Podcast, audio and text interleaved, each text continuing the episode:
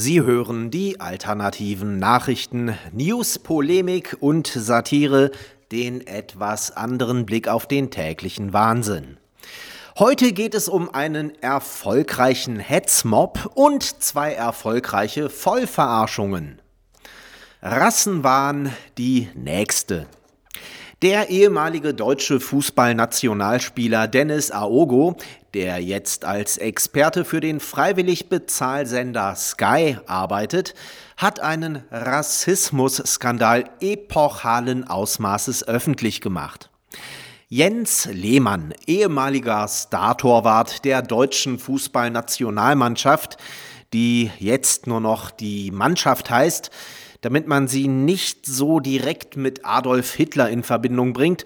Und jetziges Aufsichtsratmitglied bei Hertha BSC hatte in einem privaten WhatsApp-Chat gefragt, ob Aogo der Quotenschwarze sei und dieses Wort sogar noch mit einem Zwinker-Smiley versehen. Wie das in einer waschechten Gesinnungsdiktatur Usus ist, verlor Lehmann für diesen blöden Witz in einem privaten Chat wohlgemerkt, sofort seinen Job.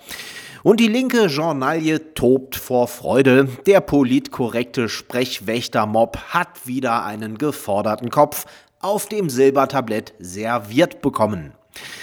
Dass Aogo sich mit der Veröffentlichung einer privaten Nachricht ohne Zustimmung des Urhebers strafbar gemacht hat, interessiert natürlich keine Sau. In einem Land, in dem es offiziell Quoten für Migranten gibt und diese als gute Sache angepriesen werden, ist es also rassistisch, einmal im Scherz nachzufragen, ob es sich bei jemandem um einen solchen Quotenmigranten handelt. Ist es dann auch sexistisch, eine Quotenfrau zu fragen, ob sie eine Quotenfrau ist? Erinnern Sie sich noch an die Welle der Empörung, als Linke den schwarzen AfD-Politiker Achille de Magbo immer mal wieder als rechten Quotenneger bezeichnet haben? Oder den Autor Akif Perinci als rechten Quotentürken? Nein, wir auch nicht. Lehmann hat sich inzwischen bei Aogo entschuldigt. Dieser nahm die Entschuldigung an und sagte, jeder Mensch macht Fehler und jeder Mensch hat eine zweite Chance verdient. Und ich finde es auch nicht richtig, dass sich alle jetzt auf ihn stürzen. Er habe ihm abgenommen, dass es ihm leid tut. Das Thema sei für ihn erledigt, sagte Aogo und kündigte an, dass er sich zeitnah mal mit ihm treffen werde. Das ist doch mal super. Erst einen vielleicht geschmacklosen, aber gleichermaßen harmlosen blöden Witz aus einem privaten Chat rechtswidrig öffentlich machen, damit bewusst eine Welle der Empörung auslösen, wodurch der Sprücheklopfer erwartungsgemäß seinen Job verliert und auch nie wieder einen kriegt und ihm dann großzügig verzeihen und die öffentliche Empörung für übertrieben halten.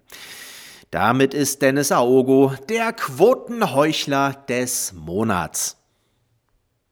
Vergiftetes Lob. Der Fokus jubelt in einer Überschrift Ausland über deutsche Kanzlerkandidaten. Baerbock hat dieselbe Qualität wie Merkel. Lieber Fokus, vielleicht solltet ihr einfach mal einen kurzen Moment innehalten und darüber nachdenken, dass das alles andere als ein Grund zum Jubeln ist. Kraft durch Franziska. Das Bundesministerium für Familie, Senioren, Frauen und Jugend unter der Leitung von Frau Dr oder nicht Doktor, man weiß es nicht so genau, Franziska Giffey twittert freudig. Familien mit geringem Einkommen sollen die Möglichkeit bekommen, einen kostengünstigen einwöchigen Erholungsurlaub in den gemeinnützigen Familienferienstätten zu erhalten. Wir werden diese Angebote mit bis zu 90 Prozent aus Bundesmitteln fördern. Ist das nicht köstlich?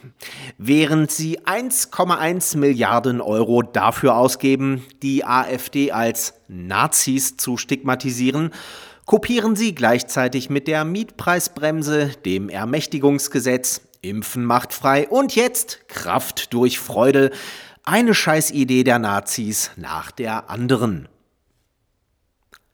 Sie hörten die alternativen Nachrichten, Zusammenstellung und Redaktion, die Stahlfeder. Am Mikrofon verabschiedet sich Martin Moczarski.